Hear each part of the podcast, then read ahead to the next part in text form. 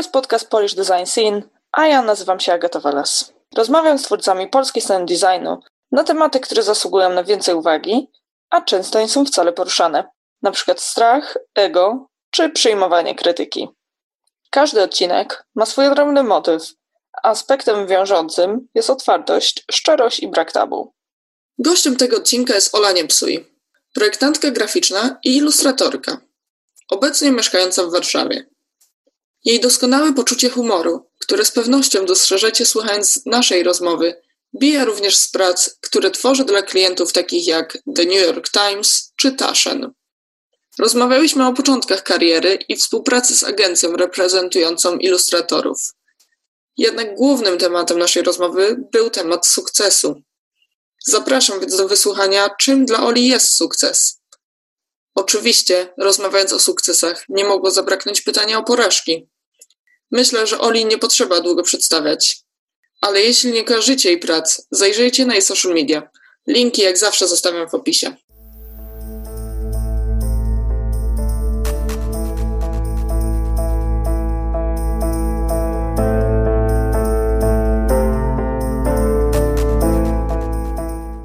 Cześć! Miło Cię zobaczyć wreszcie. Udało nam się. Dziękuję za miłe zaproszenie. Jak się w ogóle czujesz? Wspaniale, dziękuję.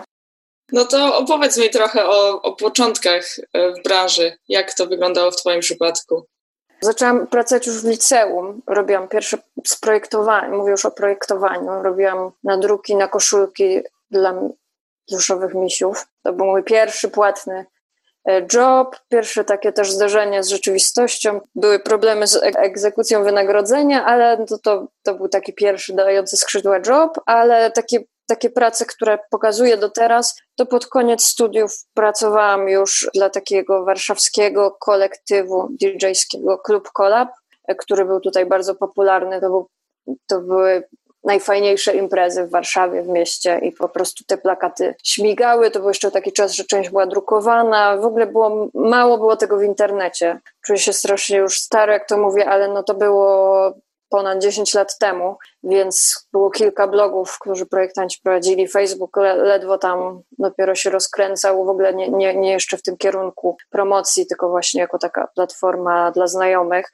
No więc po prostu z takiej niszy i z potrzeby i to, to były moje pierwsze zlecenia i później uczestnicy tych imprez zaczęli mnie zatrudniać, przeprowadziłam się do Warszawy, poznałam wszystkich ludzi i poszło.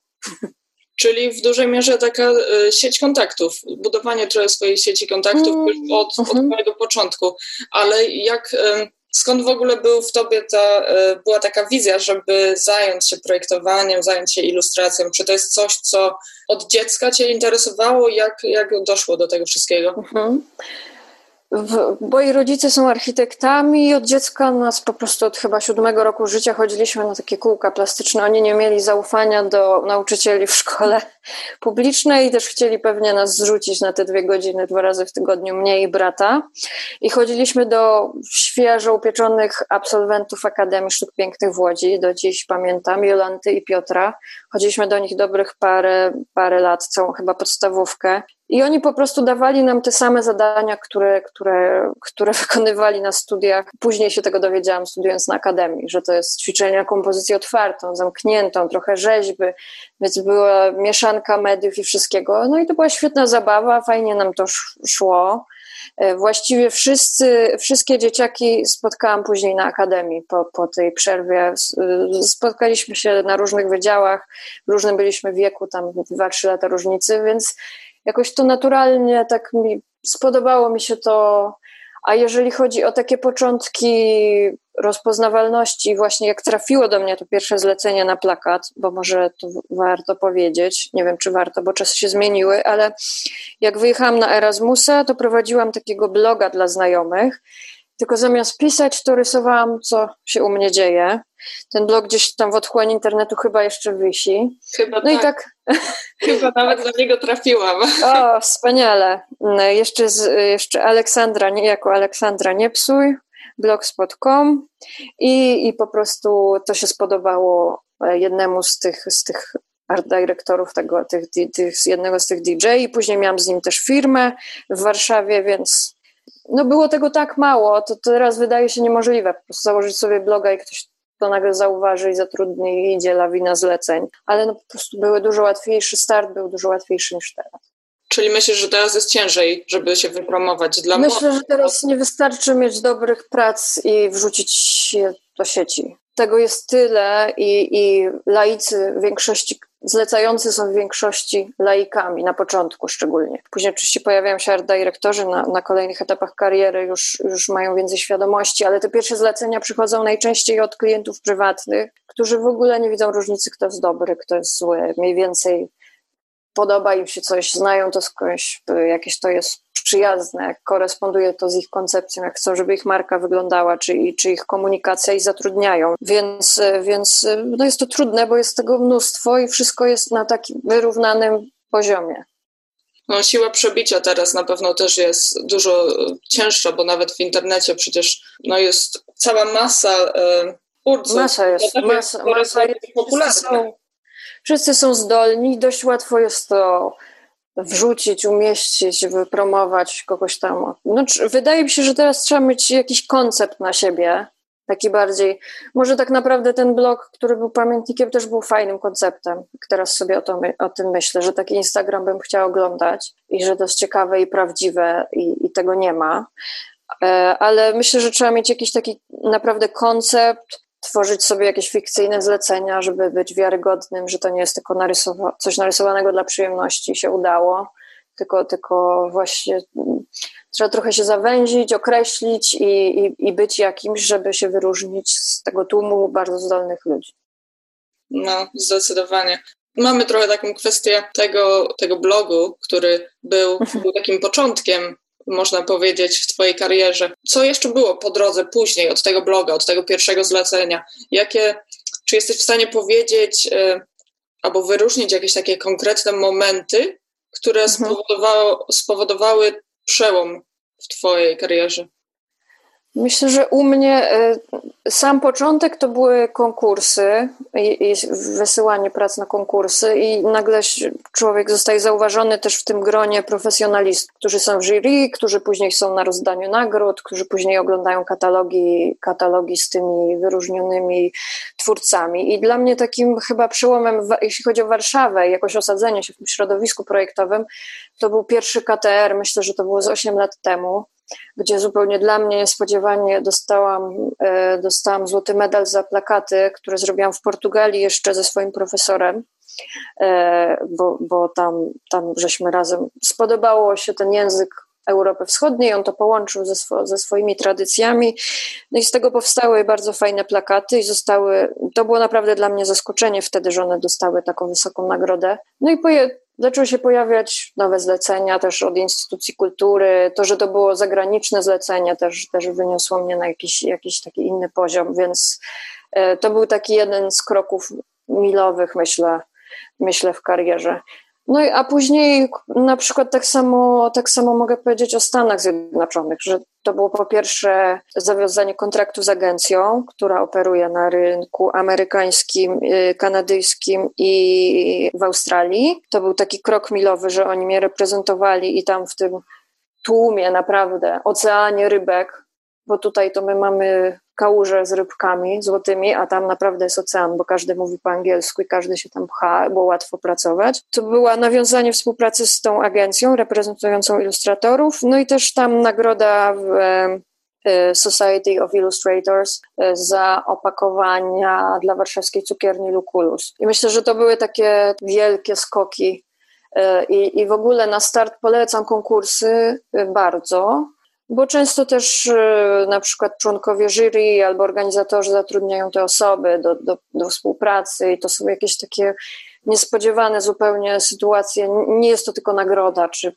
medal sam w sobie, czy pieniądze i wyróżnienie, tylko to rusza lawina jakichś, jakichś kontaktów i niespodziewanych zupełnie zleceń. Właśnie zapisałam sobie tutaj też, e, żeby Cię zapytać o konkursy. Czy mhm. pewnie też jak Ty interesowałaś się konkursami, no to było już jakiś czas temu. Wątpię, że teraz bierzesz jeszcze udział w jakichś takich konkursach. Może jesteś w stanie powiedzieć, czy polecić jakieś takie konkursy, czy gdzie szukać tych konkursów młodym osobom? Bardzo polecam ten e, René e, Polish Graphic Design Awards. Mhm. E, no bo to jest takie w zasięgu ręki też finansowym, te, to wpisowe, jeśli się tam człowiek zbierze w tej pierwszej transzy płatności. E, zawsze fajne jury. E, byłam też na, raz na obradach, więc bardzo, bardzo porządnie to jest i uczciwie przeprowadzona weryfikacja tych prac. Mogę to polecić, jeśli chodzi o Polskę. No jeśli chodzi o zagranicę, zaistnienie, no to na start polecam te konkursy oczywiście.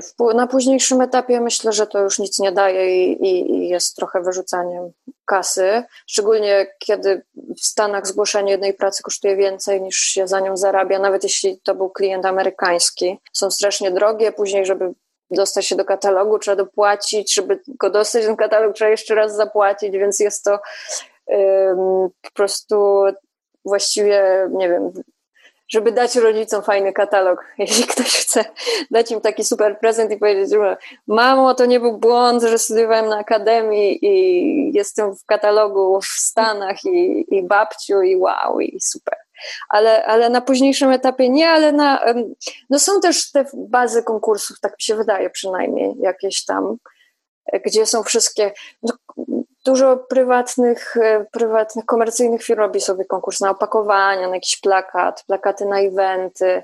Najlepiej zobaczyć, kto jest w jury, czy to, jest, czy to ma sens, czy tam siedzi pani Krysia z księgowości i ona to ocenia, czy siedzą profesjonaliści, jakie to ma zasięgi, czy to jest jakaś realna, jakie są później, to dużo, dużo poza już takich tematów, jakieś później oddaje prawa, czy później jest jakieś wynagrodzenie, czy później się ma wpływ na produkcję i tak dalej. To jest wszystko dość ważne, ale na sam start to po prostu wszędzie bym się pchała, gdzie się czuję, że, że, że mogę coś fajnego zrobić i wygrać. Ja jak już teraz wysyłam, no to robię taki porządny research, co było w zeszłym roku, jakie to tam właśnie osoby są w jury, czy później są jakieś wykłady, czy można to fajnie jeszcze roz, rozwinąć się przy tym udziale.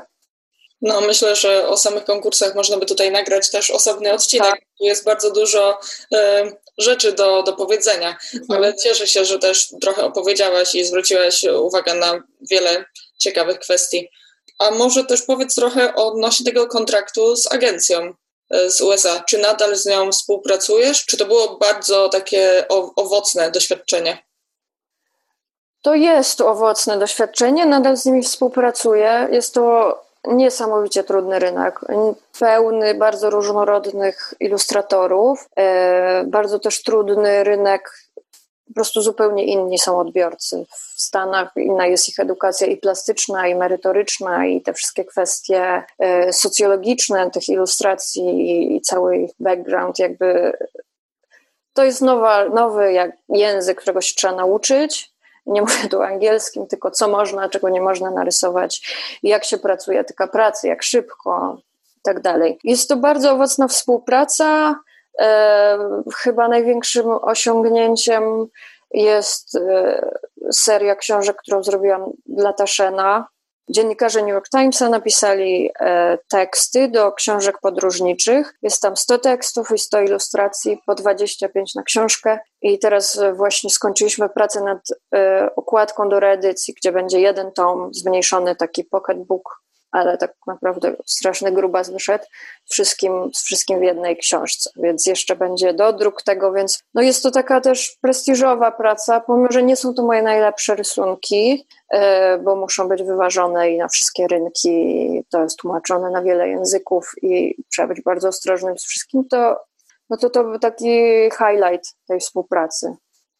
Tak myślę, że był. No ale też dostanie się do prasy to jest taka pogłas, połechtanie ego, że jestem w New Yorkerze czy gdzieś, że coś tam się pokazują te prace. Po prostu jest bardzo trudno trafić ze swoim portfolio na odpowiednie biurko bez agenta. Tam dzieje się to, według mojej wiedzy, według moich rozmów z agentką, to się dzieje na spotkaniach, na wernisażach. Po prostu trzeba tam być, żeby, żeby to oni, żeby, żeby, żeby się tam dostać, to, to położyć tą pocztówkę swoimi danymi na tym biurku tego art dyrektora i trzeba mieć tam naprawdę sieć kontaktów.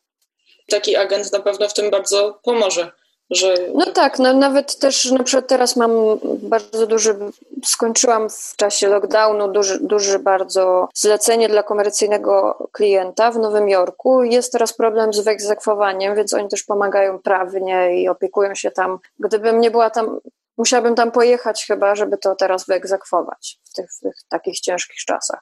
Więc y, jest to, ma wiele korzyści, oczywiście oni pobierają za to. Nie jest niemożliwa praca, bo chciałabym to zaznaczyć, bo Patryk Mogilnicki, nie, tak, Patryk Mogilnicki zawsze, zawsze mówi, że, to, że, że my tak mówimy, że trzeba mieć agencję. Jest po prostu dużo łatwiej i warto im oddać te 30% za, za tą pomoc na wszelkich różnych możliwych problemach i ze znalezieniem i później na przykład z jakimiś prawami czy egzekwowaniem. Oni też znają stawki, więc się człowiek nie wygłupia z jakimiś tutaj e, polskimi stawkami. E, więc nie jest to niemożliwe, ale jest dużo łatwiejsze.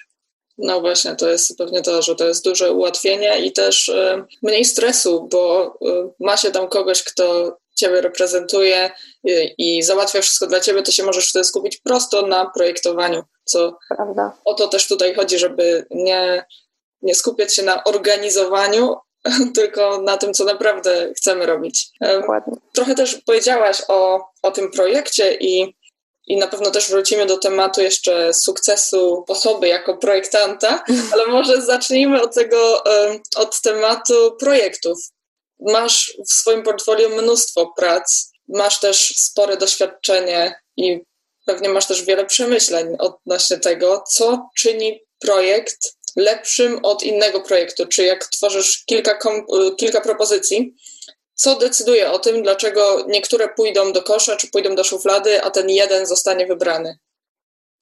Im dłużej to robię, tym bardziej jestem przekonana, że te takie awangardowe i eksperymentalne działania się sprawdzają i te najchętniej pokazuję i te uważam za największe sukcesy. Jakieś takie rzeczy, których próbuję nowych, nowych mediów, nowych środków wyrazu, jakimś nowym narzędziem pracuję, czy, czy, czy porzucam to, co wiem i gdzieś lewą ręką przez prawą nogę coś narysuję. I, I to mnie chyba najbardziej fascynuje i tak z perspektywy czasu myślę, że to są najlepsze projekty. Ja w ogóle mam taką zasadę, że jak coś zrobię, to to mrożę tak, bo często duże projekty już są takie, że nie, nie mam do nich dystansu. Mrożę to na miesiąc, dwa i dopiero patrzę świeżym okiem, wyciągam z pudełka z archiwum, czy ja to chcę pokazać, czy, czy to jest coś, co, co, co, co ja chcę robić, czy ja chcę kolejne takie zlecenia w tym stylu dostawać. Więc dla mnie te miesiąc, dwa weryfikacji już wystarczy i wiem, że, że, że, że ten projekt jest sukcesem. I zazwyczaj, jak patrzę na to, to to są albo takie projekty, które powstały z impulsu i są niewymęczone i świeże, albo takie, w których klient za, za zaryzykował i, i, i postawił na coś nietypowego. To, to są moje ulubione projekty. A uważasz, że to też wynika może z pracy z różnymi typami klientów, że klient musi być po prostu trochę otwarty i gotowy na takie awangardowe propozycje? Dobrze by było, aczkolwiek rozumiem też, że nie każdy klient potrzebuje takich rzeczy i nie każdy chce i nie dla każdego to będzie sukcesem, że, że to będzie projektowo świetne. Dla niektórych, dla większości klientów sukcesem będzie, że spełni zadania, jakie ma, czyli tam sprzeda jego produkt, albo powiększy jego zasięgi, albo e, przepozycjonuje markę na hipsterską, czy ekologiczną, czy coś takiego. I to nie zawsze e, a nawet rzadko jest wtedy miejsce na, na jakieś takie działania, które nie są już ogólnie znane. Czyli, że jeżeli chcemy identyfikować jakąś markę jako eko, no to szukamy, szukamy w bazie działań graficznych, które są kojarzone już z eko, z brandów, które są kojarzone z eko i, i, i na przykład w jakiejś palecie kolorystycznej już się poruszamy. Nie, nie zrobimy teraz nagle z niebieskiego, e, niebieskiej wegańskiej książki, bo to się nie przyjmie, chociaż może być super, bo na półce z książkami nie ma kucharskimi, nie ma żadnej niemieckiej książki, ale jest jakiś taki w tym podświadomie czytamy to, że to nie jest prawda, że to jest coś, więc y, z tą awangardą oczywiście ją do, do potrzeb klienta tamuję i wiem, że nie zawsze, nie zawsze ja i moje, moje wyniki są najważniejsze, ale też na szczęście to, co czasem trafia do szuflady, pokazuje jako ten główny, bo uważam, że był lepszy, a tam to żyje i spełnia swoją funkcję. Super. Powiedziałaś też wcześniej o tym, że klienci często, zwłaszcza na początku, nie, nie bardzo wiedzą, czym się sugerować i czym odróżnić lepszego projektanta od gorszego, czy projekty, mhm. portfolio. Jak właśnie jest w takim przypadku, gdy prezentujesz y, klientowi kilka propozycji? Czy w ogóle prezentujesz mu kilka propozycji, czy, czy po prostu projektujesz jedną wersję i to jest to, co on dostaje? Ja zawsze pokazuję kilka propozycji. Nie jest to siedem, ale między dwie a trzy, raczej zawsze trzy, bo trzy to już jest taki, taki wybór. Oczywiście zdarza się, że ta, która mi najmniej odpowiada, zostaje wybrana, ale na przykład z czasem ja się też reflektuję i mówię, oni mieli rację, to jest dużo lepsze. Gdzieś tam przeglądam archiwum i widzę, że, że ja się myliłam, poddziałałam pod jakimiś emocjami, czy, czy intuicja mnie, mnie zmyliła i dla niego to było najlepsze, czy w ogóle dla projektu to było najlepsze, więc już tak z perspektywy czasu nie przywiązuję się do tej jednej wersji. Staram się, żeby one były równe i żeby każdą się dało, dało rozwijać w, dobrym, w, dobrym, w dobrą stronę. I, I po prostu z szacunku do klienta, jego pieniędzy, oni też pewnie chcą zobaczyć kilka rzeczy. Staram się, żeby było dość zróżnicowane i, i oni ufam im, ich intuicji, że oni wiedzą, czego potrzebują.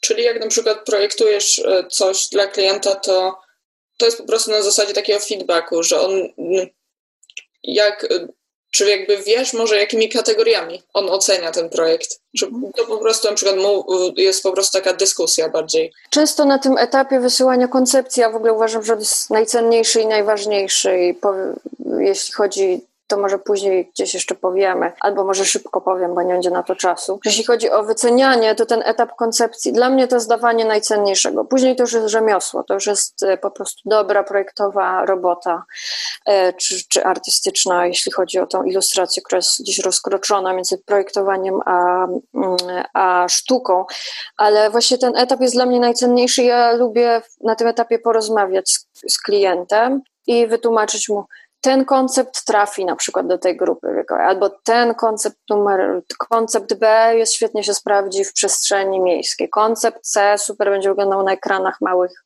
monitorów, czyli tam jakby daje im wytyczne, koncept D będzie kosztowny w produkcji, jeśli chodzi o papier, wizytówki, tłoczenia czy coś takiego. I daje im wytyczne, które pomagają im podejmować decyzje. Na przykład ten klient nie zmaga się z jakimiś kosztami, więc może zrobić super wersję. Więc daję mu, a ona będzie bardziej premium, a ta będzie tańsza, a ta będzie taka i, i, i pomagam, jakby naprowadzam na ten wybór e, pod, pod, pod klienta. Ja staram się zawsze, żeby to była taka współpraca e, no, obustronna, że obie strony są zadowolone.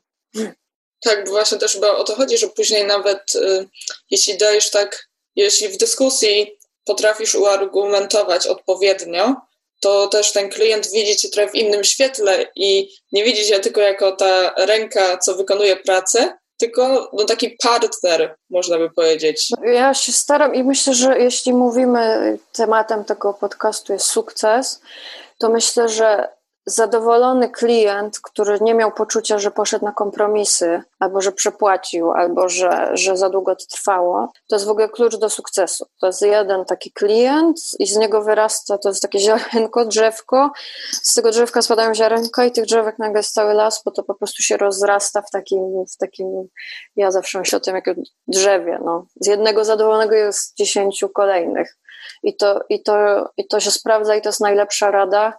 Oczywiście to nie jest, ja też zdarza mi się skonfliktować z klientem, zdarza się, że się nie dogadamy, bardzo rzadko, ale no, to nie jest, nie jest maszyna, która, która jest zawsze, zawsze chodzi jak wszystko w zegarku. Więc y, taka definicja pracy, zlecenia skończonego z sukcesem to jest takie, że obie strony są zadowolone. Y, zawsze jest to jakieś tam ugody w każdą stronę, ale to jest moja definicja.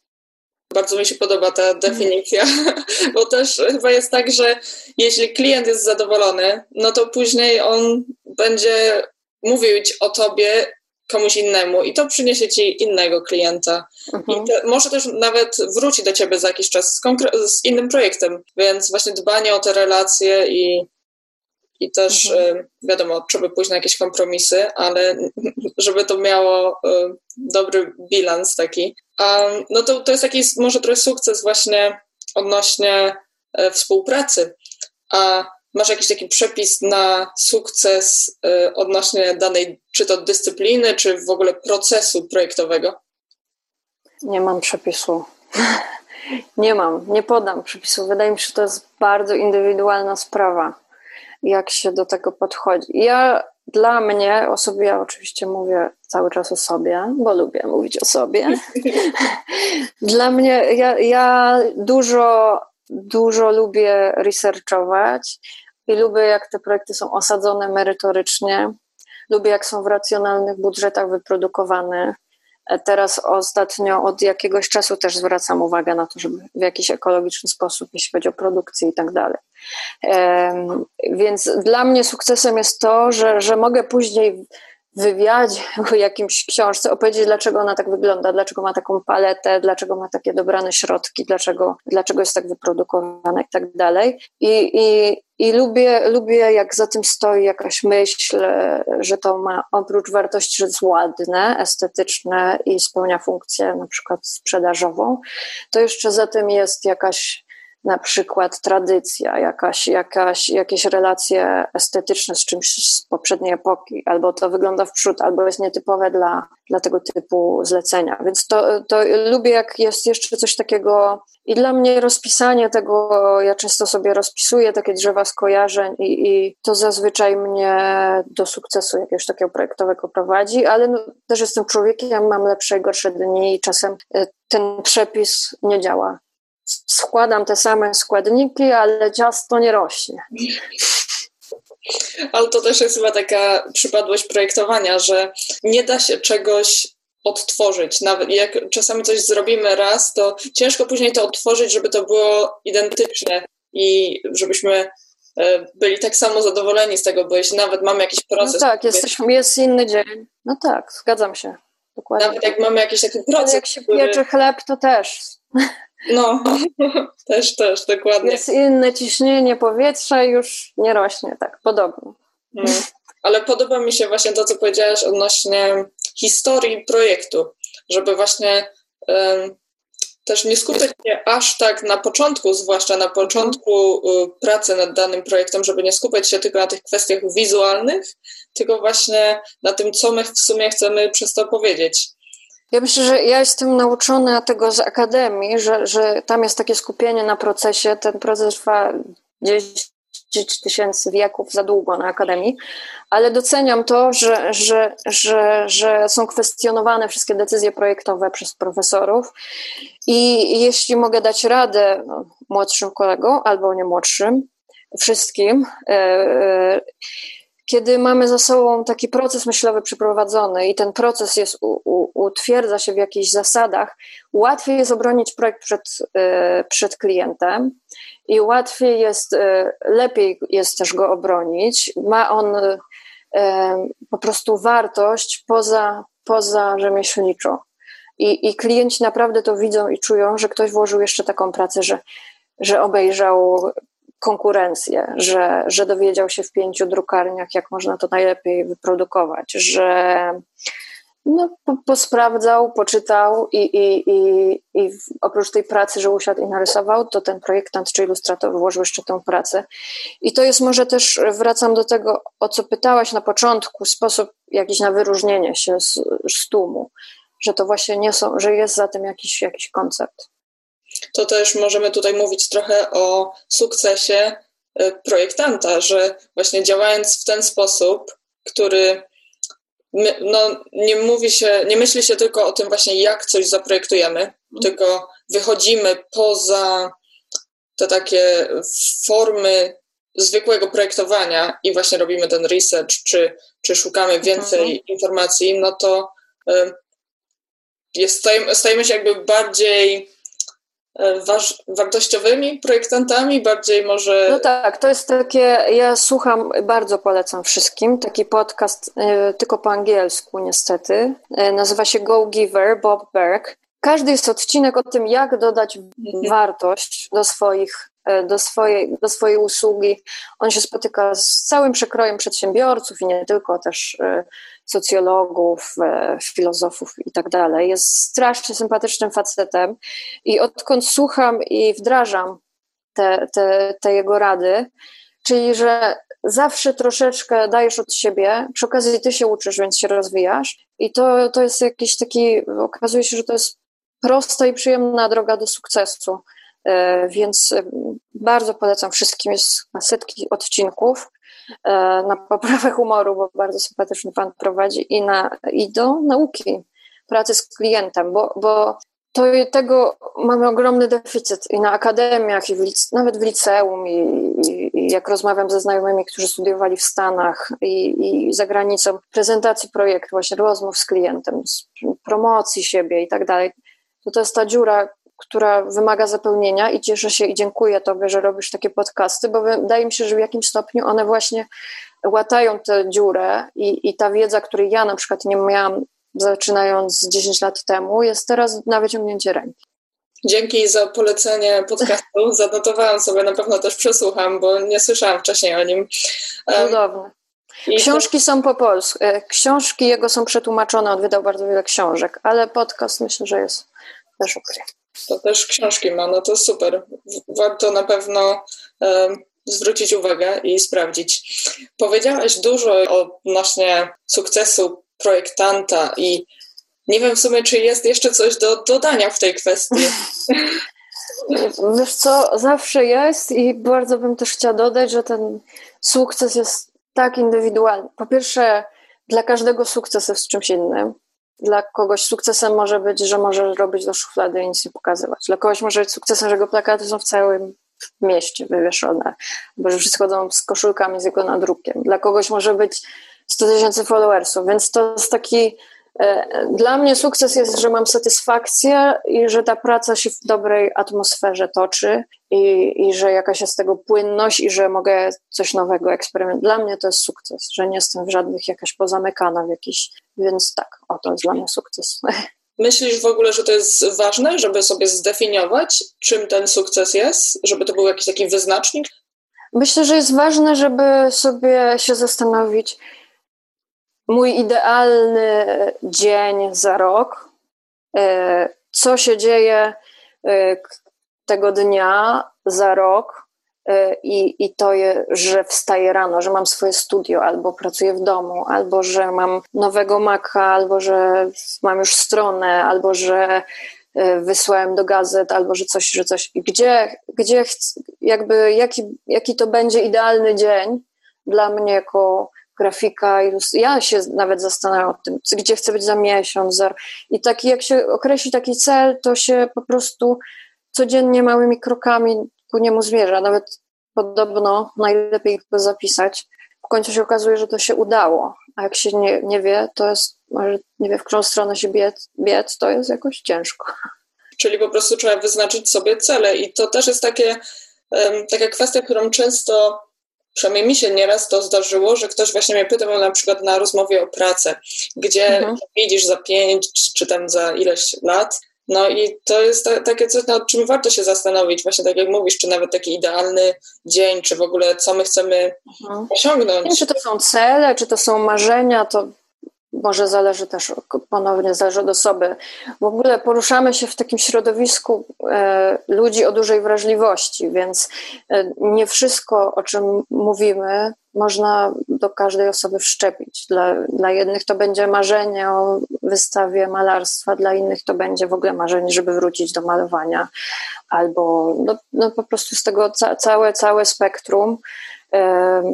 ale o czymś chciałam powiedzieć, ale zapomniałam. Wydaje mi się, że to też jest tak, że te nasze cele czy, czy takie marzenia, one też się będą zmieniać z biegiem czasu. Bo może być tak, że my sobie e, wyobrazimy, że o, na przykład jesteśmy na studiach i myślimy, że o, super byłoby pracować e, w jakiejś tam agencji i nawet jak już na przykład dostaniemy się tam, i zobaczymy, jak się tam pracuje, to stwierdzimy, kurczę, to jednak nie jest. Nie to... tak sobie to wyobrażam. Tak, tak. No, no tak. To, Moim celem y, na studiach było, żeby robić dalej to samo, co na studiach, ale wcale tego bym teraz nie chciała.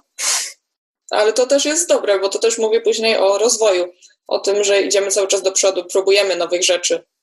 Czy czasem trudno, trudno jest sobie to nazwać i określić. Ja, jakbym miała teraz spisać na kartkę, gdzie chcę być na rok, to musiałabym naprawdę usiąść i się skupić i poświęcić temu czas, ale myślę, że warto. A później najlepiej powiedzieć sobie, że się dojdzie tam w pół roku, bo jak się dojdzie za 8-10 miesięcy, to jesteś i tak do przodu o dwa. Dla jednych sukces to może być 100 tysięcy followersów na Instagramie. Mhm jak widzisz właśnie to, czy sukces łączy się ze sławą, czy z popularnością, można by to tak nazwać? Ja uważam, że dobre prace się łączą z popularnością, ale popularność nie zawsze łączy się z duży, dobrymi pracami. Może tak być?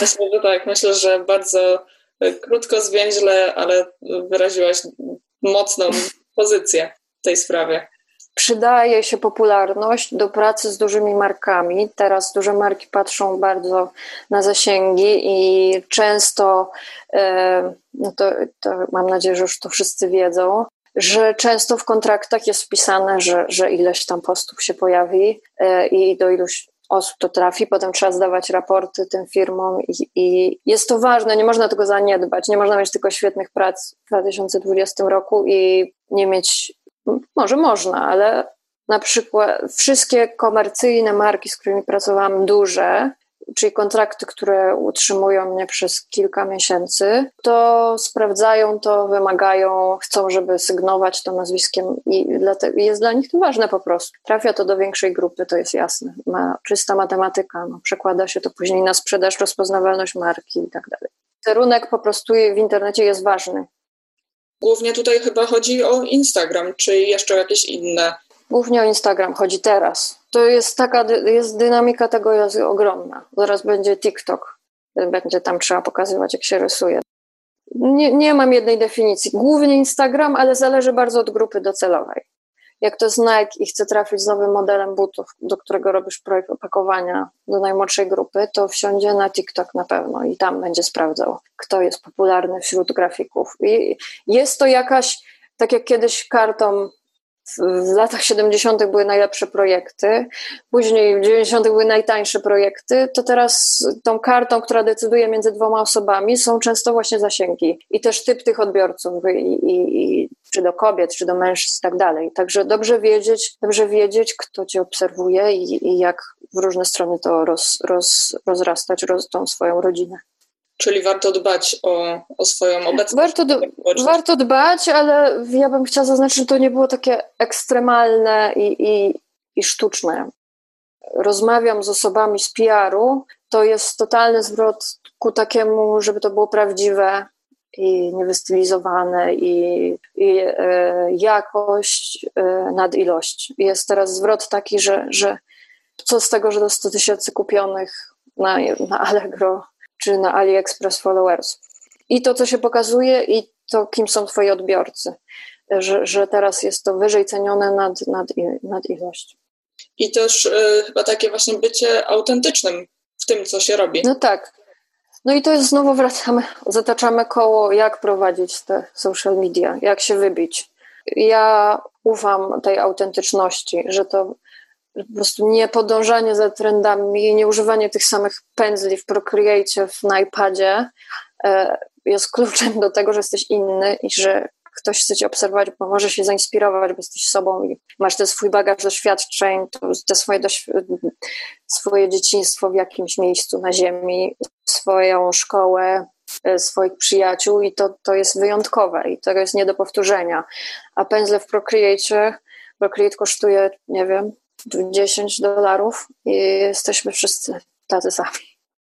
Pomyślałam teraz w sumie o tym, że my często chowamy się za swoimi pracami. Jak istotne jest tutaj to właśnie, żeby pokazać jednak swoją twarz od czasu do czasu, nie tylko swoje projekty.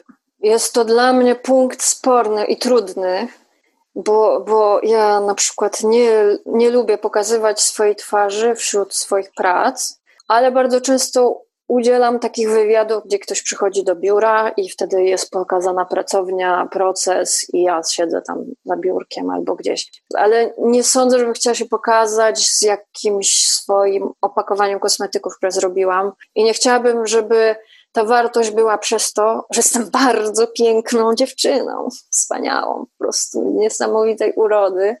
I, i chciałabym, żeby ta wartość była jednak w pracach i, i, w, i w realizacjach, niż w tym, że ktoś mi zrobi fajne zdjęcie, ale wiem, że to jest utopijne. No, trzeba też być no, twarzą, twarzą rajstop, twarzą kredek.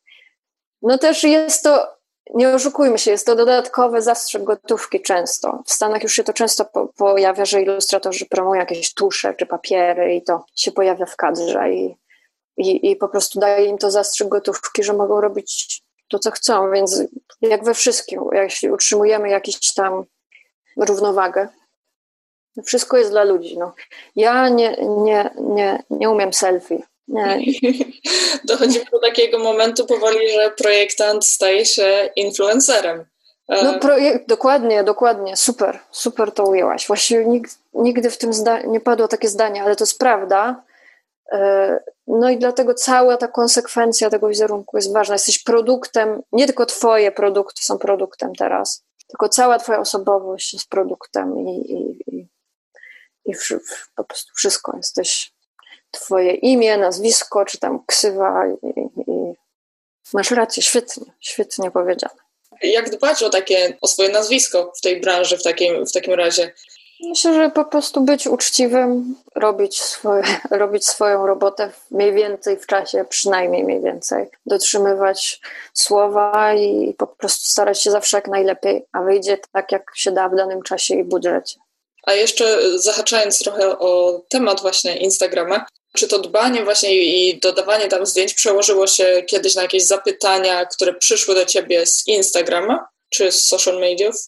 Tak, zdarza się to, pomimo że ja jest, nie jestem jakimś super aktywnym i właśnie bardzo jestem ostrożna, jeśli chodzi o jakość i często też usuwam jakieś posty, do których straciłam przekonanie po czasie, więc ja bardzo dużo tam nie postuję, ale tak, jak najbardziej. No i sam fakt, że ludzie mogą ciebie otagować i do ciebie odesłać i, i zdarzają się joby, zdarzają się, ponieważ ja mam taką koncepcję, że tam bardziej pokazuję proces backstage i, y, i na przykład zestawiam szkice z finalnym, bo mi się wydaje, że to jest ciekawe. To jest taki ciekawy ekshibicjonizm, dobry ekshibicjonizm że, że jest Facebook czy tam strona, gdzie są już finalne prace, a tutaj jest więcej o procesie i o, o jakiejś takiej w przestrzeni gdzieś tam, jak to działa. I często dostaję zapytania o te oryginały, więc to też jest jakiś, jakiś, jakiś kolejny kanał do, dochodu. Super. I y, też właśnie myślę podobnie, że czasami właśnie łatwo się można w tym zagubić, że ten Instagram traktujemy tylko jako taki ja myślę, że trzeba to traktować zawod, zawodowo bardziej. Jak się chce szpagat między śmietnikami pokazać, to, to trzeba mieć drugi dla znajomych. To też, to też prawda, żeby nie łączyć. A najlepiej mieć jeden, bo ile można tam siedzieć już. To jest to samo, co się stało z Facebookiem. Z narzędzia takiego frywolnego narzędzia do łączenia ludzi stało się po prostu narzędziem biznesowym. I też widzę tak, że jak w momencie, kiedy tak się dzieje z danym kanałem social media. Jest regres szczególnie ludzi młodych i takich tej świeżej krwi, że oni przychodzą na kolejny kanał, bo jego już, ich tak. już nie interesuje, że każdy post coś sprzedaje i że to, to nie jest prawda i, i że to wszystko jest przebierańce i wyretuszowane. I tak samo się wydaje, że powoli się dzieje z Instagramem, że jest już regres, no, że, że ten TikTok i te wygłupy i to to jest to, czym było Insta, czyli że można było zrobić tylko zdjęcie w danej chwili, nie można było uploadować zdjęć i że ten początek był taki właśnie prawdziwy i że ludzie tego potrzebują w internecie. Tak, ja też y, jestem tego samego zdania dosłownie, identycznie. W sensie widzę, że Instagram parę lat temu to była taka platforma fajna, gdzie obserwowało się swoich znajomych na sprawę i nikt nie dbał o te zdjęcia aż tak, jak się teraz dba. Teraz jest tak, że mhm. musimy naprawdę się dobrze zastanowić, czy chcemy to opublikować. Co jest obok, co będzie później, co, kto mnie tam... No, no tak, stało się takim terrorys, terrorem, no dlatego to nie jest, nie jest to fajne w ogóle, ale jednocześnie jest koniecznym narzędziem. trzeba jakimś taki dobry znowu znaleźć środek, żeby się w tym nie, nie, nie odpłynąć tam. Też wydaje mi się, że dopóki właśnie klienci będą e, korzystać z tego Instagrama i dopóki ludzie widzą w tym właśnie jakąś taką wartość, to dopóty projektanci nadal będą też z tego korzystać i będą tak, się tak, tak. Myślę, że do, minusem tego wszystkiego jest, że nie można znikać, bo niektórzy zostają tylko na tych kanałach, więc gdzieś tam cały czas trzeba update'ować, nagle się robi tych po prostu tyle tych trzeba mieć kogoś, kto będzie wrzucał we wszystkie ale kanały. to jest coraz bardziej popularne właśnie, że mm, już są takie specjalne pozycje tworzone, właśnie, że ktoś się opiekuje tylko social mediami, nie? Mhm. A jeszcze korzystasz z jakichś, z jakichś kanałów, na przykład Behance, czy Twitter, czy... Korzystałam z Behance i był zamknięty, ale myślę, że to jest nadal bardzo dobre źródło. Korzystam też z Pinteresta. Jest to bardzo fajne i też znalazłam, właściwie na każdy kanał nawet LinkedIn, każdy kanał mi przyniósł jakieś zlecenia, więc warto być, warto też się nie dać zjeść temu i mieć czas, żeby coś porobić. Jest to pochłaniające szalenie, szczególnie w takich czasach, że to musi być pedantyczne i zaplanowane i, i szczere jednocześnie, więc jest to szalone, szalone wyzwanie, trudne. A jest w ogóle to dla Ciebie jakiś wyznacznik odnośnie czy twoje, Twoich e, prac, na przykład e, to, ile, ile tam będzie lajków, czy ile ludzi Cię obserwuje? Czasem sprawdzam, sprawdzam, jak to się przyjęło, czy to nie było pojechane za bardzo, albo, albo za popowe, albo jakieś tam. Czasem oczywiście jasne, jasne, każdy to sprawdza, no bo bądźmy szczerzy, ale ale czasem wiem sama, że to jest super praca, tylko po prostu może jest za trudna, albo za trudna na przykład na Instagramach, w galerii już by zyskała zupełnie inne, zupełnie inną ocenę. Chciałabym, żeby to wszystko było nieprawdą, umarło i nie było tych, i, i, i wszyscy byli fajnie, mogli się na ludzie wrzucać, tak jak było na początku, ale takie czasy. Już chyba nie wrócimy do tych czasów, które były wcześniej. Jedynie, że będzie jakaś kolejna aplikacja. Nie wiem, no czy... tak, ale czy też fajne było jechanie z taką plakatów do, do, do, do klienta tramwajem i oglądanie tego wszystkiego też nie było fajne. Tak, też zawsze są tak jakieś plusy i minusy. Po prostu trzeba się odnaleźć w tym wszystkim. Dokładnie. Umiar, umiar we wszystkim jest kluczowy. Może właśnie porozmawiajmy chwilę o edukacji jaki wpływ ma edukacja na, na ten nasz sukces? Czy to jest ważne, na jaką uczelnię pójdziemy, czy co będziemy w ogóle studiować, jakich profesorów będziemy mieć? Ja jestem zdania, że jest to ważne i że warto studiować akademii, dlatego że ona otwiera, otwiera oczy na to, jak różni są ludzie, nawet z branży, jak mają różną wrażliwość, otwiera oczy na to, jak różnie można ten sam problem rozwiązać, zadanie jest to taki moment, gdzie się najbardziej człowiek konfrontuje. Później w pracy rzadko jest taki moment, że 10 osób robi ten sam projekt, albo tak jak myślę, nawet maluje tą samą martwą naturę. I można się dużo nauczyć z samej obserwacji. Mam wrażenie, nie chcę oczywiście nikogo urazić, ale mam wrażenie, że ludzie po akademii są bardziej flexible. Jak to będzie po polsku? Tacy dopasowujący się po prostu elastyczni, Elastyczni. więcej eksperymentują, e, są bardziej wyrozumiali też dla swoich i cudzych błędów i, i dużo obserwują. Też przez to, że jest dużo warsztatu w Polsce na akademiach, to też znają te wszystkie metody, odbitek, druku i, i ja to cenię, ale nigdy nie powiedziałam i, i nigdy nie zmienię też zdania, że uważam, że nie trzeba studiować na akademii i znam bardzo wielu bardzo dobrych grafików, którzy po prostu przez obserwacje, podcasty, ćwiczenia i taką y, uczciwą krytykę siebie doszli do super miejsca i w ogóle, w ogóle się nie, nie, nie ma między nimi jakiejś różnicy, że są gorsi. Myślę, że jest po prostu, jest to ułatwieniem. Ta akademia jest ułatwieniem, startuje się z innego miejsca. E, tak myślę, że, że, że warto, ale nie trzeba. Na pewno Akademia daje to właśnie, że przez te kilka solidnych lat szkolimy warsztat i mamy kogoś, kto nas monitoruje, jak to w ogóle, jak ten nasz progres przebiega. A myślisz, że jest jeszcze coś takiego innego, co właśnie ASP daje, daje studentom, czego nie możemy się nauczyć w inny sposób? Wiem czego, wiem, czego nie daje na pewno. Uważam, że Akademia jest takim inkubatorem, gdzie są, wrzucają nas takie bobaski, i tam jest cieplutko i przyjemnie i wszyscy sobie klepią się po ramieniu, bo już się dostali, jest wspaniale. I potem jest ten dyplom, czy wspaniały, wszyscy dostają piątki, bo już wytrzymali te pięć lat, przeżyli nie, te kacy, wszyscy dotarliśmy do końca i nagle jesteśmy rzuceni na rynek pracy, który jest w ogóle zupełnie jakimś, jesteśmy wyjęci właśnie z tego cieplusiego, oświetlonego inkubatora i nagle nie wiadomo, jak wypełnić umowę, jak w ogóle gdzie szukać pracy, jak ten Instagram prowadzić, jak to jest w ogóle odklejone totalnie. Uważam, że, że to jest straszne braki. Fajnie, że jest internet te wszystkie rzeczy można się podokształcać, jak tylko się chce, więc tego nie daje. A co daje jeszcze? To, co, o czym mówiłyśmy wcześniej, to skupienie na procesie. Że efekt, i przynajmniej ja mam takie doświadczenie, że efekt jest mniej ważny w ocenie na przykład, chociażby finalnej niż proces.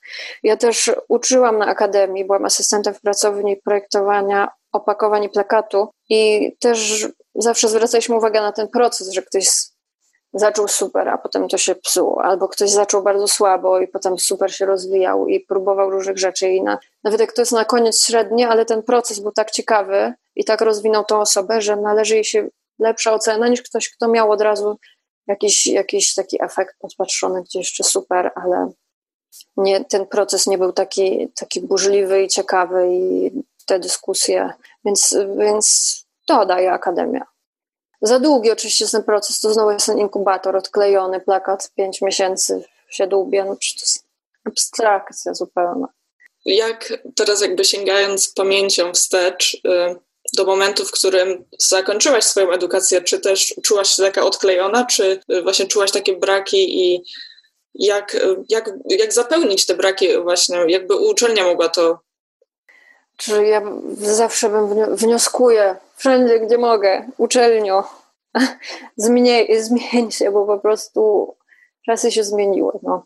Ale ja miałam farta, że te braki, na przykład te braki takie formalno-biznesowe, bardzo mi pomogli rodzice, którzy mają swoje studio, pracownię architektoniczną i, i mama pomogła mi z księgowością, w ogóle ze zrozumieniem tego, czemu ja dostaję mniej pieniędzy, gdzie to idzie, gdzie te podatki, pity i wszystko. Myślę, że to jest gigantyczne szczęście, że na przykład nie muszę mieć księgowej i rozumiem i monitoruję i wiem pod koniec roku, który klient się okazał bardzo intratny, a który wydawało mi się, że, że był intratny, ale w skali roku wcale nie. Więc, więc ten start taki przynajmniej biznesowy, rozmowy z klientami, ja to obserwowałam całe, całe życie, jak tata rozmawia z klientami, jak negocjuje i, i, i to, tą bazę zawdzięczam naprawdę do rodzicom i, i dziękuję im za to i wiem, że to było wyjątkowe i chciałabym, żeby wszyscy tak mogli startować, dlatego bym chciała, żeby na Akademii po pierwsze pracowało więcej osób, które są aktywne zawodowo. Bo jak studiowałam w Portugalii, no to wszyscy mieli swoje pracownie, studia, wiedzieli jak, jak wyceniać, radzili tak jakby na bieżąco, zatrudniali też studentów i była jakaś taka, takie przejście się wydaje, że było zatarte i płynne, bo już trochę pracowało na studiach, obowiązkowe staże i tak dalej. U nas to takie jest frywolne, długie, powolne, co pomaga się bardzo dużo nauczyć, więc nie jest, jest, ale brakuje tych, może coś się zmieniło, ale jak ja studiowałam, no to kompletnie kwestie ekonomiczno-biznesowe nie tylko są zaniedbane, ale wręcz jest e, taki ciepły, ciepło się buduje wokół studenta, że jest wyjątkowym artystą i, i, i później to zderzenie jest po prostu bolesne. Brakuje po prostu tego właśnie przygotowania, jak później prowadzić na przykład swój biznes, czy właśnie trochę... Na prowadzić, gdzie się starać o dotacje, kiedy wynająć pracownię, z kim, jak, co, no jakby takich, takich przyziemnych rzeczy, które są, zajmują naprawdę ponad połowę czasu pracy. W ogóle to jest nietknięte nawet kijem w rękawiczce.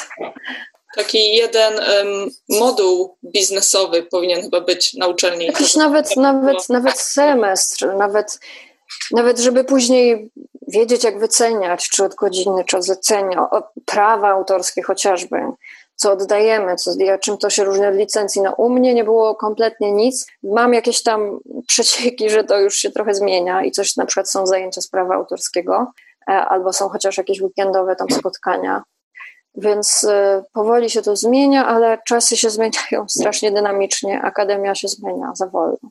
I też, no właśnie, to, żeby się y, adaptować szybko, bo projektowanie to jest taka dziedzina, która wiele zależy od tego, co, jakich technik używamy, jakich urządzeń i to się bardzo szybko no zmienia. No tak, nie no, dynamika, dynamika zmian jest ogromna. Zostaje przy stwierdzeniu, że warto się nauczyć chociaż raz zrobić drzeworyt, pomimo, że się go nigdy nie zrobi, ale trzeba umieć jednocześnie na iPadzie szybko coś tam tak, tak. rozumieć. No nawet takie błahostki na początku, wypuszczenie pliku do druku, to to jest, to była dla mnie taka magia. E, nic, nic się na studiach nie nauczyłam. Co to są spady, gdzie to, w jakiej rozdzielczości, no nic. Duże braki. Duże braki. Duże braki, duże braki e, pozaartystyczne, a artystyczne za to świetnie zadbane. Może się nie da wszystkiego zrobić. Może ten czas, nauka tego jest później. Może się mylę. Może tak jest najlepiej. Nie wiem. Po, pomówmy trochę właśnie o, o networkingu i tu może też możemy trochę zahaczyć właśnie o, o tą uczelnię, mm, o zdobywanie kontaktów już jako student, czy, czy to jest ważne, czy to później jakoś się przekłada? Ja nie mam kontaktu właściwie z żadnymi współstudentami. Wszyscy się rozjechali ze swojej strony, niektórzy nie byli z Łodzi, gdzie studiowałam na akademii, więc kilka, wiem, że jest kilka firm, na przykład osoby założyły jakąś firmę i działają razem, więc jeśli, jeśli kogoś takiego masz, to jest zawsze łatwiejszy i mniej stresujący start być w teamie i, i jakoś tam się i finansowo, i stresowo się dzielić wszystkimi obciążeniami. Myślę, że to jest fajny, fajny start. Potem pewnie część osób się rozstanie, bo dojrzewa w, różne, w różnych kierunkach. Ale właściwie nie, nie mam networkingu uczelnianego. Ale zrobiłam, kiedy byłam na Erasmusie, no to pracowałam w chwilę z tym studiem jednego z moich profesorów, nauczycieli, to był młody, młody facet. No i to pozwoliło mi zrobić jakieś fajne realizacje za granicą, więc to tam, tak, networking zadziałał. Tutaj nie mam takich wspomnień, właściwie, właściwie żadnych. No zadziałał w takiej kwestii, że na przykład pracownicy Akademii mają wystawy w Muzeum Plakatu w Wilanowie z automatu. Możesz powiedzieć, że jak pracowałam na uczelni, to to się przydało. Ale jakoś, jakoś bym tego nie akcentowała. Cały czas uważam, że nie networking, ale dobra współpraca zbuduje ci ten networking sam, że w drugą stronę. Czyli to nie ma jakby przekładu, jeśli chodzi o studentów. A... Znaczy, wiesz, że pewnie ma. Jeśli twoi rodzice mają firmę popularną z kosmetykami i zrobisz limitowaną edycję opakowań i wszystkie blogerki cię wrzucą, dostaną i cię otagują, to nagle jesteś rozpoznawalny, nagle twoja skala, wiadomo, jest, pomaga to na pewno, ale tak samo jak edukacja nie jest niezbędna. Właściwie ja uważam, że, że ciężka praca i takie biznesowe podejście to jest droga do sukcesu. Dobre, przyjazne, giver, go giver podejście jak w tym podcaście. Podoba mi się właśnie to, co powiedziałeś, że często jest tak, że chyba właśnie młode osoby skupiają się za bardzo i martwią się o to, że na przykład nie mają jakichś tam kontaktów, że nie znają tych ludzi. Chodzi właśnie o to, żeby mieć najpierw co w ogóle pokazać i skupić się na tych swoich pracach. Polecam na start pracę w prasie, która nie jest finansowo jakaś, nie, nie są to kokosy, ale po prostu wysłanie portfolio do art directora, do którego masz maila w każdej gazecie, nawet nie musisz jej kupować, tylko idziesz do Empiku, otwierasz, robisz zdjęcie tego maila i wysyłasz dedykowane portfolio do prasy kobiecej, y, polityczno-społecznej, psychologicznej i tak dalej. I już masz nagle network, bo już ci wszyscy art directorzy cię widzieli, więc masz już większy networking niż ktoś, kto znał dwie osoby z imprezy, które są na stażu w Newsweeku, czy tam, nie wiem, w wysokich obcasach ten, ten networking się też nie bierze z powietrza, też się bierze z pracy i z, i z jakiejś, jakiejś, jakiejś dobrej energii. No. Czyli można po prostu też działać wysyłając właśnie tylko maile. Nie, niekoniecznie musimy spotykać te osoby. Może nie, ja uważam, że nie. się w internecie. Widzę z, z tych rad, które daję na przykład na konsultacjach, czy, czy, czy, czy ktoś jakby jak startować, no to cenną rzeczą jest robienie naprawdę szczególnie na studiach się ma na to dużo czasu, takiego dedykowanego portfolio. Czyli najpierw to, o czym mówimy. Myślimy, za rok chcę, żeby wysokie obcasy miały okładkę z moją ilustracją. Kupuję, czytam online, czytam 10 ostatnich numerów, znajduję artykuły, które mnie interesują i robię do nich ilustracje tak, jakby oni to zlecili. Piszę maila do wysokich obcasów, że kocham waszą gazetę. Znaczy prawdę, no. Przeczytałem 10 ostatnich numerów, zainteresowałem, jeśli oczywiście prawdę. O, o, I więcej prawdy, tym, tym łatwiej dostać pracę. Prze, przeczytałem 10 ostatnich numerów, te 5 artykułów mnie tak zainspirowało, że narysowałem, czy narysowałam do nich ilustracje i wysyłam te ilustracje i może jak się wam spodobają, to w tej serii o, o uroda czy psychologia czy coś tam. Jakbyście kiedyś chcieli coś podobnego, no to jestem tu. I tak samo jest na przykład z brandingiem. Mam ulubioną kawiarnię i robię jej branding. Nikt mi za to nie płaci, ona jej nie wdraża, ale pokazuję ją na Behance, na Instagramie, na stronie i tak dalej. I, i kawiarnia dwa numery wyżej, która się właśnie otwiera, znajdujecie i, i mówi, o, on już jest w stanie zrobić super, on albo ona są w stanie zrobić doskonały branding wystarczający dla nas kawiarni. Wzbudza to zaufanie. Takie projekty podobne do potencjalnych Twoich wymarzonych klientów, zrobione, zrealizowane i pokazane, y, zwiększają Twoje szanse wiele, wiele, wiele, wielokrotnie tutaj też chyba właśnie zataczamy to koło o tym, że klienci często nie potrafią jakby ocenić i, oni, może właśnie to jest taki no. wyznacznik, że jeśli na przykład szukam e, tego, żeby teraz stworzyć identyfikację kawiarni i widzę, że ty już masz dwa takie projekty w swoim portfolio, no to na pewno będzie... Znaczy, że mnie rozumiesz, rozumiesz mnie jako klienta, e, założyciela kawiarni i wiem, że masz e, zasoby, żeby przeprowadzić ten projekt od logotypu do systemu po promocji online na przykład. Tak, tak, no super. I też podoba mi się właśnie to, co powiedziałaś, że takie branie um, tego swojego, tej swojej ścieżki projektanta w swoje ręce. Nie czekam, kiedy ktoś do mnie napisze. Nie, no to już można, nie, to by pajęczyną można zaraz. nie ma szans. Nie, no ja, znaczy wiadomo, ponownie wracamy do kwestii jakiejś wrażliwości, osobowości. Nie jest to dla wszystkich e, bycie na, ja mówię cały czas o pracy na freelancie głównie myślę, że rozmawiamy o takiej pracy w tym podcaście, bo ja na tym się znam najlepiej, bo, bo tak żyję od paru lat, ale myślę, że nie każdy ma po prostu taką osobowość, że, że się wpycha, że decyduje, że wybiera, że potrafi określić, więc są osoby, które które po prostu zupełnie inną ścieżkę kariery i też będą osiągały wspaniałe sukcesy. Jeśli chodzi o pracę freelancera, to określenie tych celi jest ważne i, i szczera ich, dążenie ich taką uczciwą drogą. Po prostu dla mnie nie widzę opcji, żeby to był, nie było sukcesu. Można to podsumować, że sukces da się trochę zaplanować. Jasne, nawet nie trochę. Jest i ten talent, i to szczęście, i, i trochę networku i tak dalej, ale wydaje mi się, że, że praca i dobre decyzje i słuchanie jakiejś intuicji to jest, myślę, że ponad 70% tej składowej i umiejętność rozmawiania z ludźmi i pracy w jakichś różnych zespołach, czy z klientem jeden do jeden. To jest klucz. Ten talent jest tak mało widoczny w tych, tej gęstwinie. Wszystko jest mniej więcej dobre. Kilka osób jest wybitnych i to widać od razu po jakimś czasie, jak się ma wyostrzone oko. Ale żeby pracować, się utrzymać i być szczęśliwym, to, to ten wrodzony talent, czy też ja uważam, że on jest w pewnym sensie wypracowany, jest naprawdę tylko częścią. Żeby się nie fiksować, że ktoś miał lepszy start, albo że ktoś miał, że ktoś miał lepsze studia, albo że ktoś jakieś miał lepsze zasoby finansowe, czy, czy, czy, czy jakiekolwiek, bo lepiej wyglądał na Instagramie ze swoimi pracami, w, w, nie wiem, z pozycji jogi trzymał rysunek. No jakby to naprawdę nie jest tak ważne, jak, jak uczciwa praca to może być ważne do pewnego momentu, ale później to się jakby... Nie, wydaje mi się, że to w ogóle... Zaciera się już później, w sensie, że...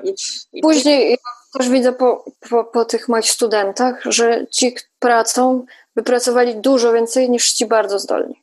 Dokładnie. Że oni są dużo dalej i są szczęśliwi i realizują te projekty, o których zawsze marzyli, a tamci jakby jak się ma ten network, to, to, to łatwo osiąść na laurach i jest mniejsze takie, taki pęd i ambicja do rozwoju i nie wiem, nie ma się kompleksów, bo się czuje, że coś tam łatwiej mi przychodzi.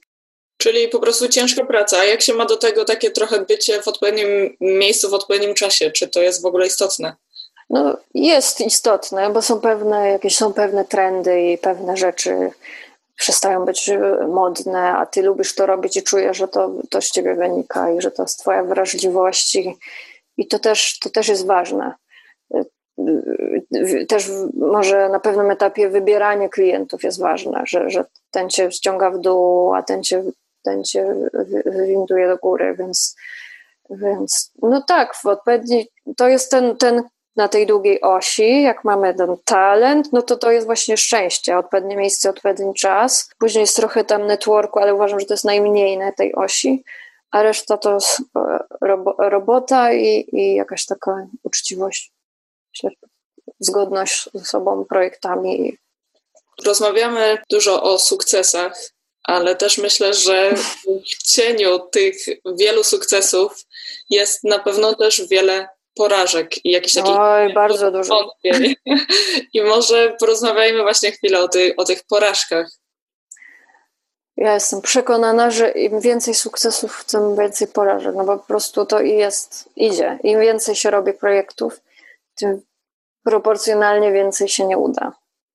No i, i te porażki są bardzo różne. Czasem po prostu starasz się, jak nie wiem, kompletne gówno wychodzi. Jakby nie wiadomo, co tam by się nie urodziło, to no po prostu nic z tego nie wychodzi, musisz oddać i szajs jest. To jest jeden typ porażki. Drugi typ jest porażki, robiłeś z pełnym entuzjazmem, super, ale klient nagle znika, wycofuje się znaczy gdzieś, nie płaci. To jest jeszcze jeden rodzaj porażki. Dość częsty, szczególnie przy mniejszych klientach, takich mniejszych jakichś początkujących przedsiębiorcach zmieniają zdanie, nie ruszają.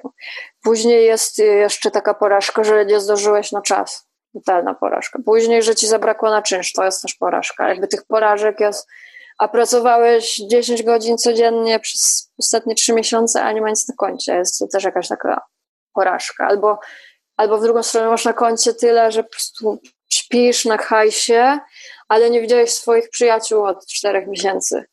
To też jest porażka. Tych porażek jest tyle, ale pewnie pytasz o jakąś taką porażkę konkretną. No możemy, możemy porozmawiać o jakiejś takiej konkretnej, to może by był... Mam taką rzecz, która jest, yy, o której już mówiłam, która jest dla mnie mieszanką wielkiego sukcesu i wielkiej porażki.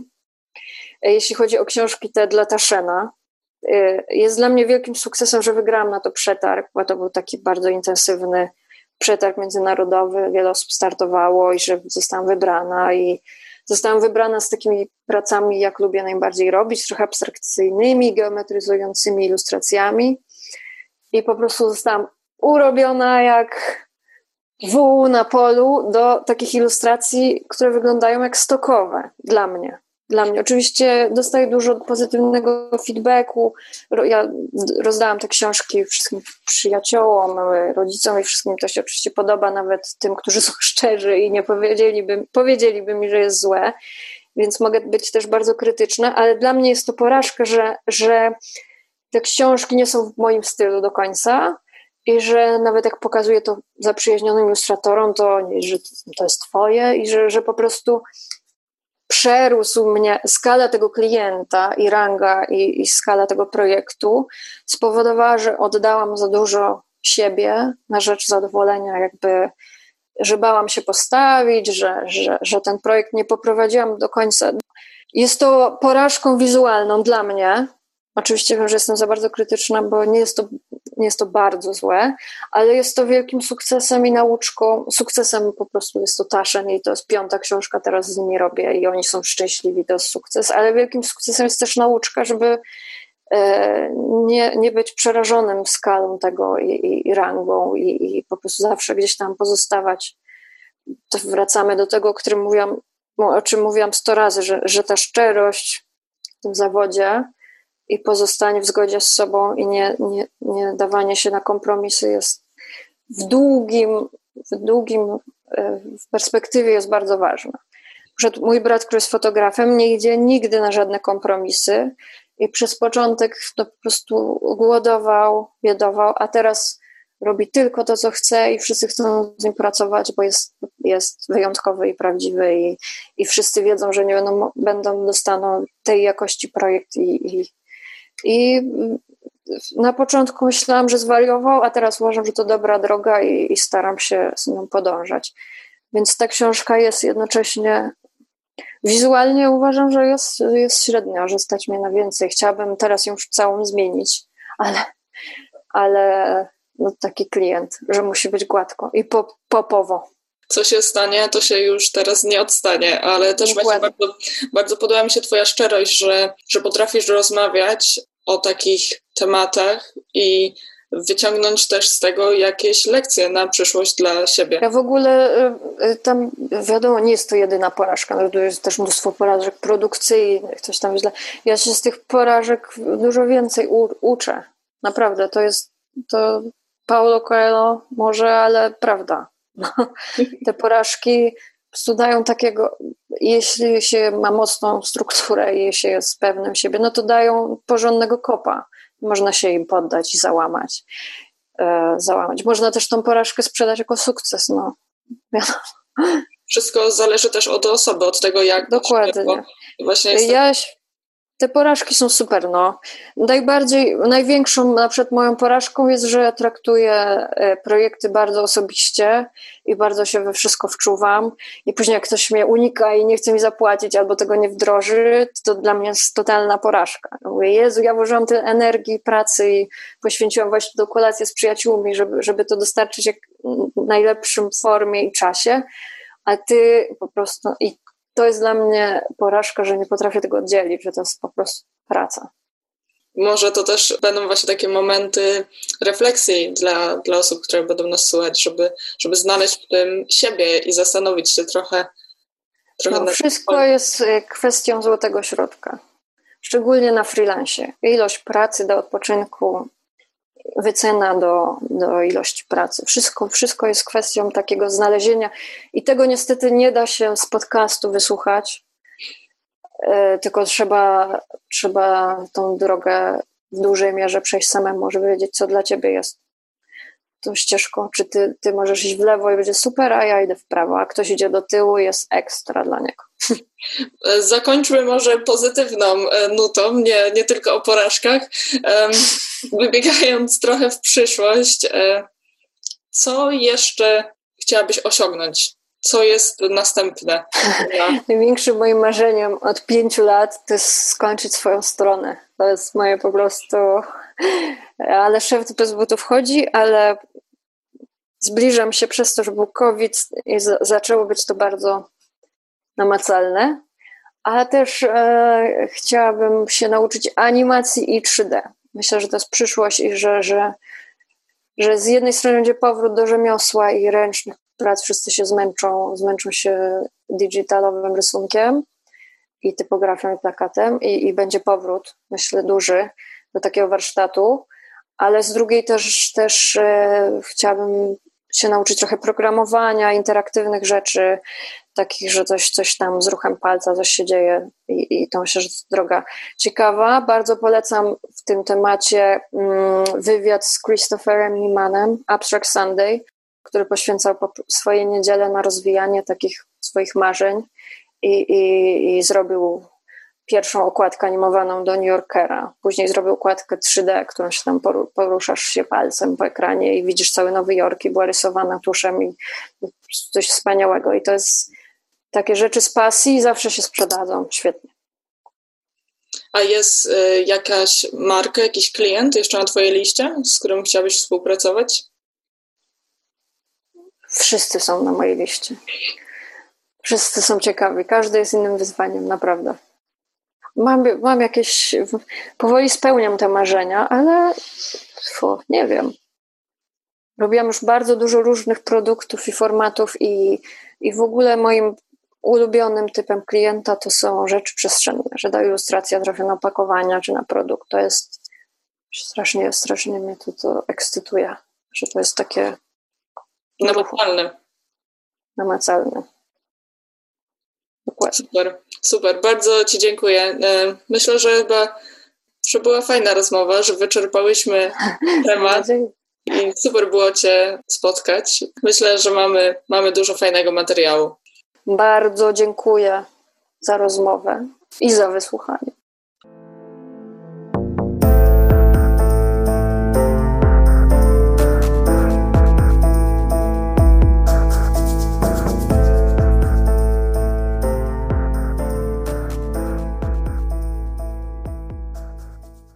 Gościem dzisiejszego odcinka była Ola Niepsuj. Mam nadzieję, że słuchaliście tej rozmowy z taką samą przyjemnością, jak ja, gdy montowałam ten odcinek. Zachęcam do obserwowania kanału Polish Design Scene na Instagramie i śledzenia dalszych sukcesów Oli. Wszystkie linki w opisie. Na dziś to wszystko. Do usłyszenia za dwa tygodnie.